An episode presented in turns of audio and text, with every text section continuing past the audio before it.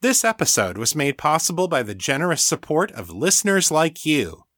For more information, please visit patreon.com slash author Chris Lester.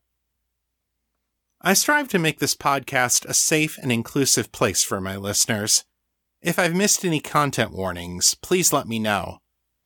Content warnings for this episode include strong language, mature themes, mind alteration, and negative cultural values, including patriarchy, heteronormativity, kinkphobia, and internalized shame. The views of the characters do not reflect the views of the author. You're listening to The Raven and the Writing Desk, the weekly podcast about the writings of Chris Lester and Liminal Corvid Press. This is episode 360. Hello, everyone. Welcome to The Raven and the Writing Desk. I am Chris Lester, your guide to the fantastical world of Metamor City. You can learn more about me and my work at chrislester.org and metamorcity.com. This is the show where I share my fresh new fiction with you and tell you what's new with my life and my writing. More on that later in the show. But first, let's get to this week's story. Today I'm bringing you Chapter 11 of Honor Reclaimed by L.C. Williams.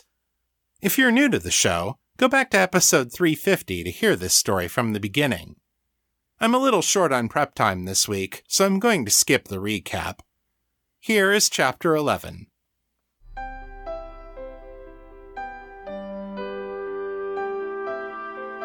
Honor Reclaimed The House of Bellevue, Book 3 by L.C. Williams. Narrated by Vivian Ferrari.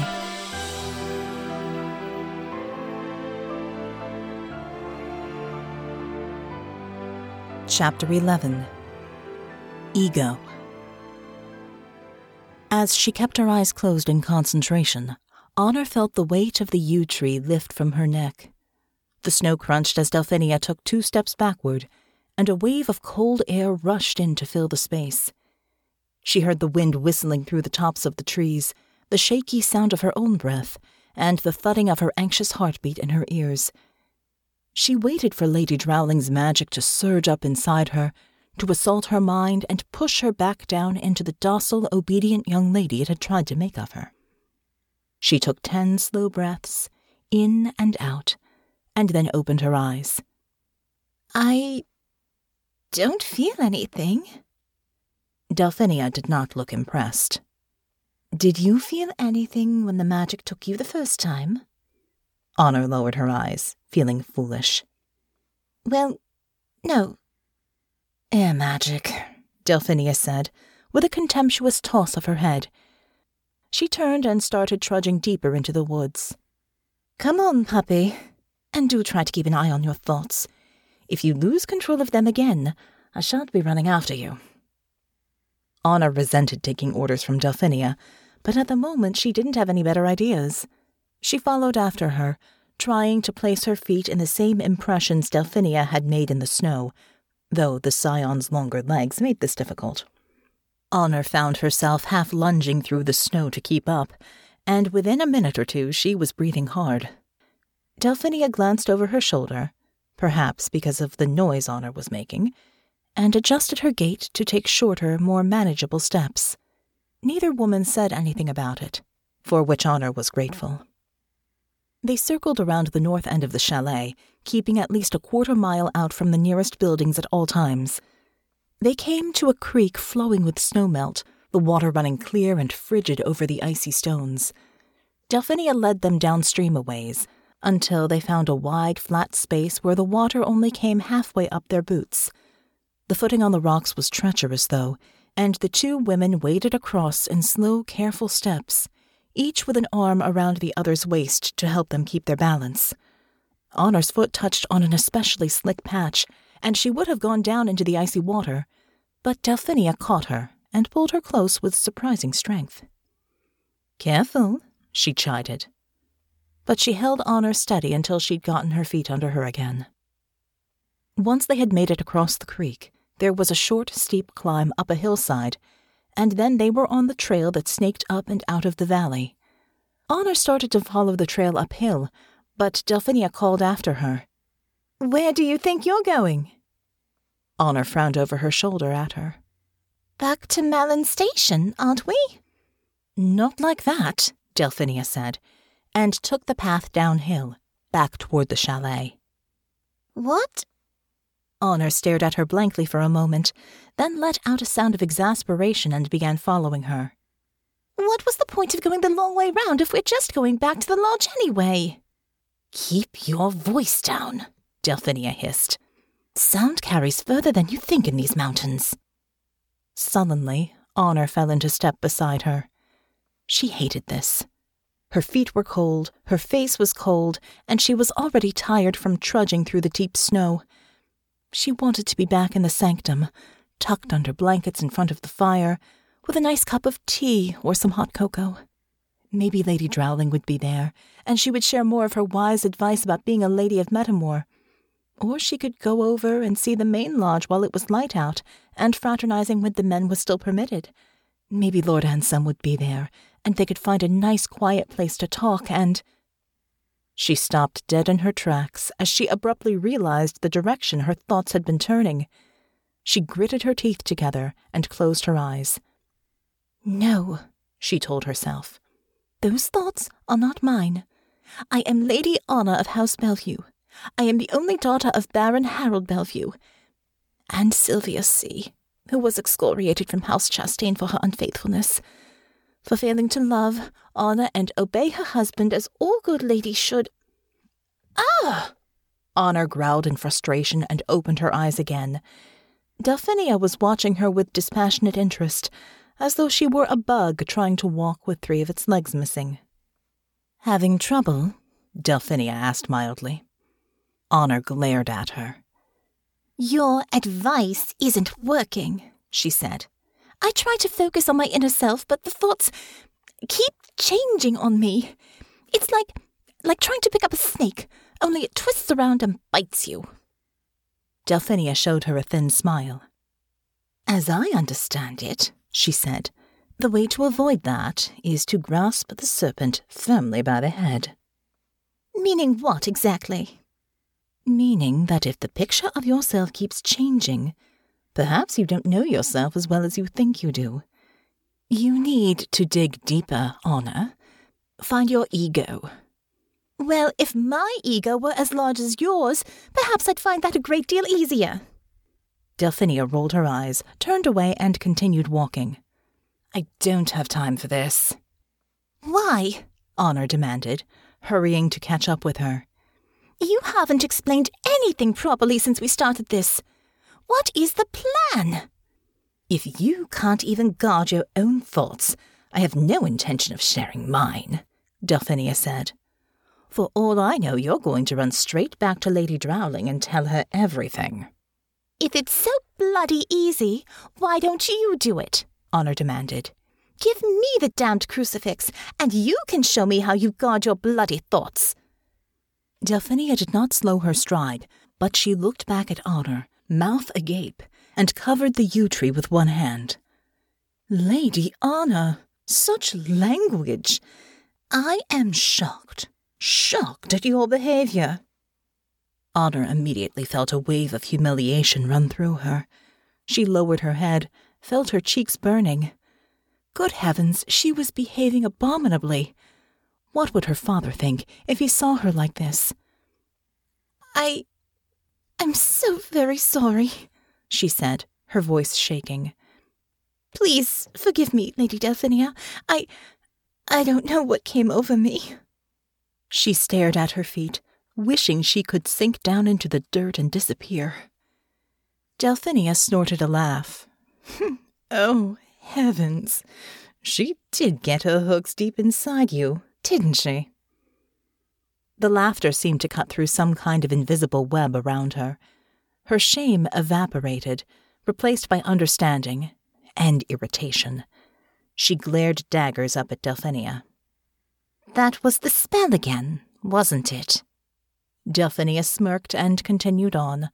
Honor followed after her. To answer your question, Delphinia said a moment later, I am not giving you my protection, because at least one of us has to make it back to Metamor to warn Grandmother and the Majestrix. Of the two of us, I am the more likely to succeed. I know the city better than you. I have more connections, more resources. Unlike you, I have a plan for how to reach Malin Station, one that will not leave me dead of exposure in the wilderness. Unlike you, I have not already fallen prey to Lady Drowling's enchantment. If you consider the factors rationally, I am the only logical choice. And you don't want to, Honor muttered. And I don't want to, Delphinia agreed, and smiled sweetly. They continued walking in silence. Honor watched the buildings of the chalet growing nearer with a sense of dread. She kept an increasingly paranoid watch over her own thoughts. How could she be sure which were her own, and which had been planted inside her by the spell? She tried to focus on simple observations of the world around her, noticing the clear blue of the sky overhead, the ice that collected on the needles of the pine trees, the tracks of little animals that had come to the edge of the path to forage. She tried to focus on the sound of her own footsteps, or the feel of the cold air in her nostrils, or the not unpleasant ache of muscles left by the morning skiing.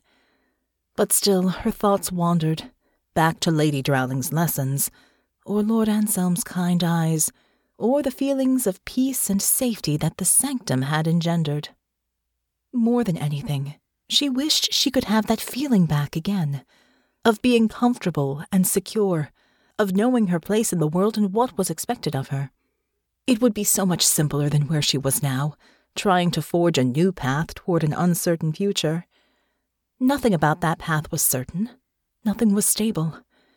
The society that Countess Harcourt was trying to build might not work. The succession reform might do more harm than good.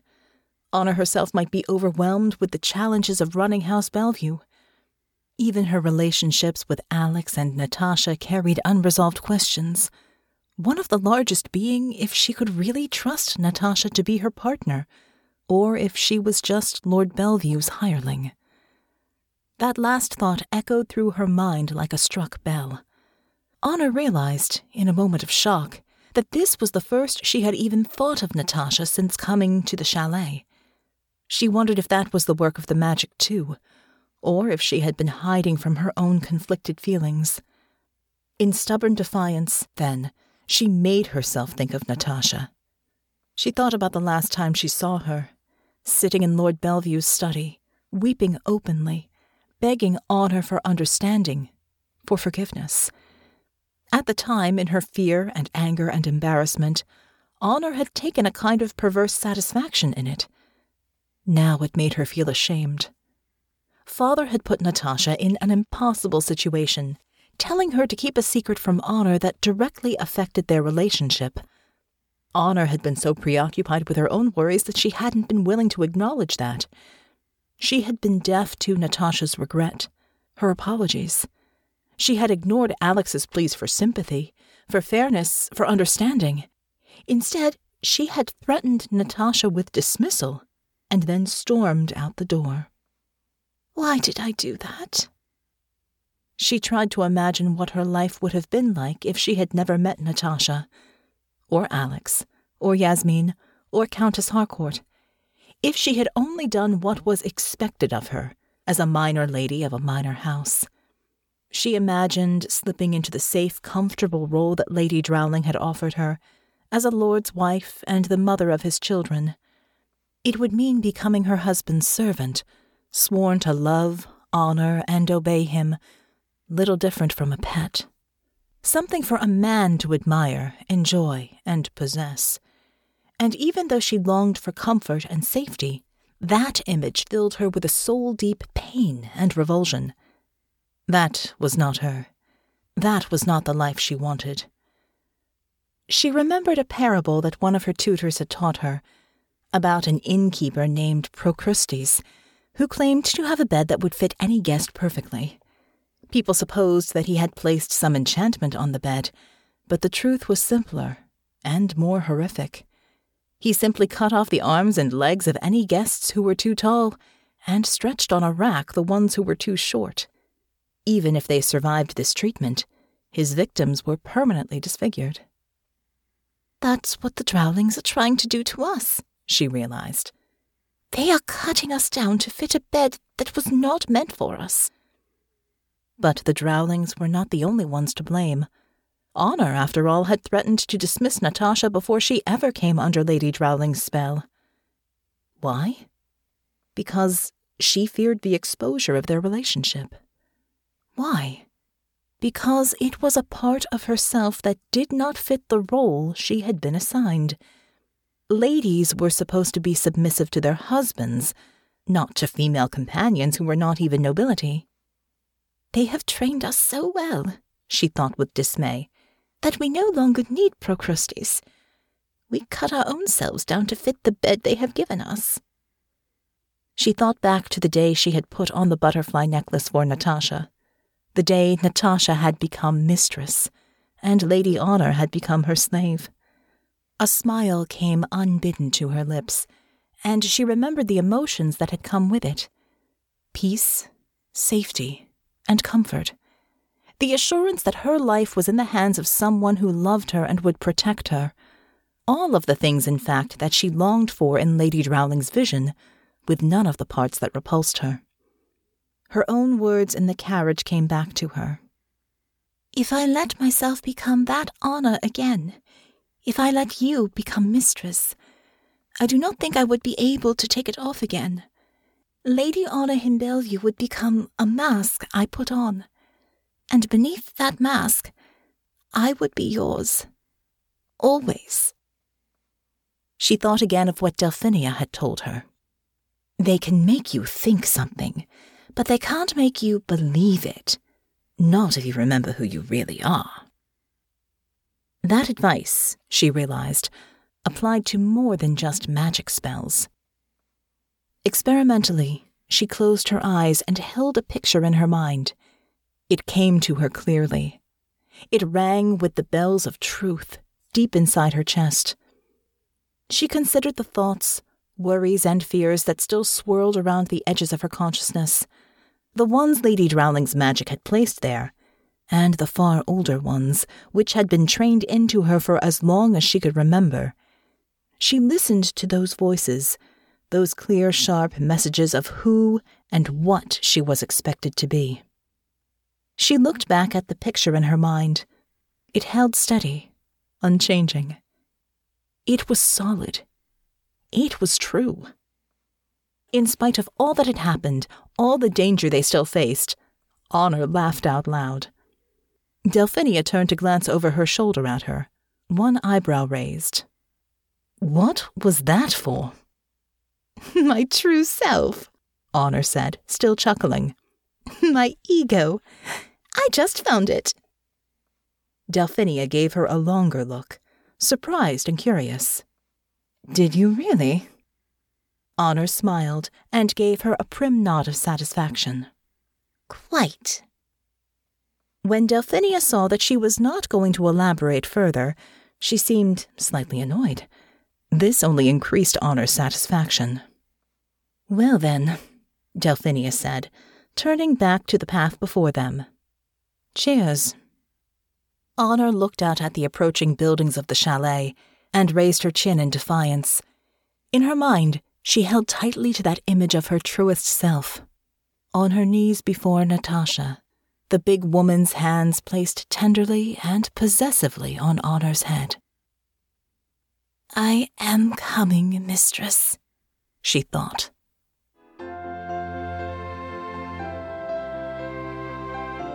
And that was chapter 11. Come back next time when Honor and Delphinia arrive at Malin Station, only to find that their escape plans have a new complication. Chapters of The House of Bellevue will be released at a rate of one chapter per week for 51 weeks. If you'd like to listen to it faster, all three books are available now on Amazon and Audible. To learn more about these characters and their world, please visit www.authorlcwilliams.com. Octavia Butler said, First forget inspiration habit is more dependable. Habit will sustain you whether you're inspired or not. Habit will help you finish and polish your stories. Inspiration won't. Habit is persistence in practice. So let's find out how well I've kept up my persistence this week. Here's your weekly writing report.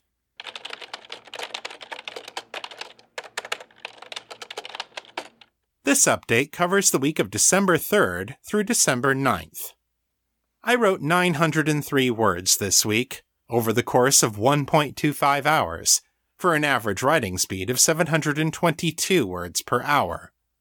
I wrote on two out of seven days this week. My efforts to rebuild my writing habit hit an unexpected snag this week. On Monday, my dog Cedar started limping for no apparent reason, and by the following morning he had lost the ability to walk. We took him to the veterinary hospital, and after a whole bunch of tests and spending two nights there, we still don't know exactly how he got hurt. We know he has a UTI and probably an infection in his left hock, and he has some kind of an intermittent balance problem, which seems to have led to an accident on the stairs to our deck. They ruled out a bunch of potential causes, we know he doesn't have cancer, or seizures, or an autoimmune disease attacking his brain or his joints. He might be having strokes, but if so, they're so small that they didn't show up on an MRI. Needless to say, we've been very distracted and worried about our sweet disaster Muppet. Since he came home, we've had to carry him around the house, ice his injured leg, help him eat and drink, bathe him, and help him stand with the aid of a sling in order to relieve himself. We also couldn't leave him unattended, because he would drag himself out of bed and across the floor to try to find us. And at approximately 50 pounds, Cedar is not a small amount of weight to carry around. As I'm writing this, it's Sunday of the following week, and he's finally starting to be able to walk again. We've also seen his personality resurface now that he's not on fentanyl for the pain. He's on his way back, and as long as he doesn't hurt himself again, he should make a full recovery. This weekend, not coincidentally, I was finally able to start writing again. Come back next time and I'll let you know how it's been going.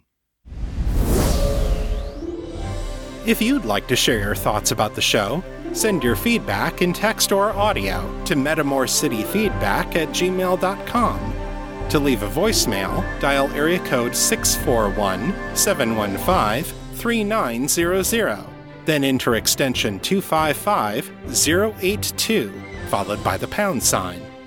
My Facebook is facebook.com slash author Chris Lester.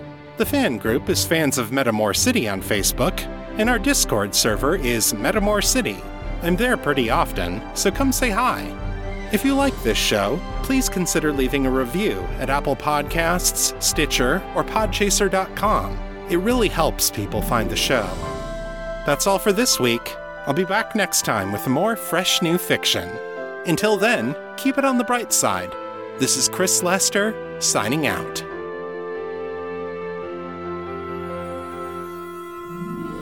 The contents of this podcast are copyright 2022 by Chris Lester and Liminal Corvid Press. The show is released under a Creative Commons, Attribution, Non Commercial, No Derivatives license, so don't change it, don't sell it, but feel free to share it all you like. For more information about this license, please visit creativecommons.org.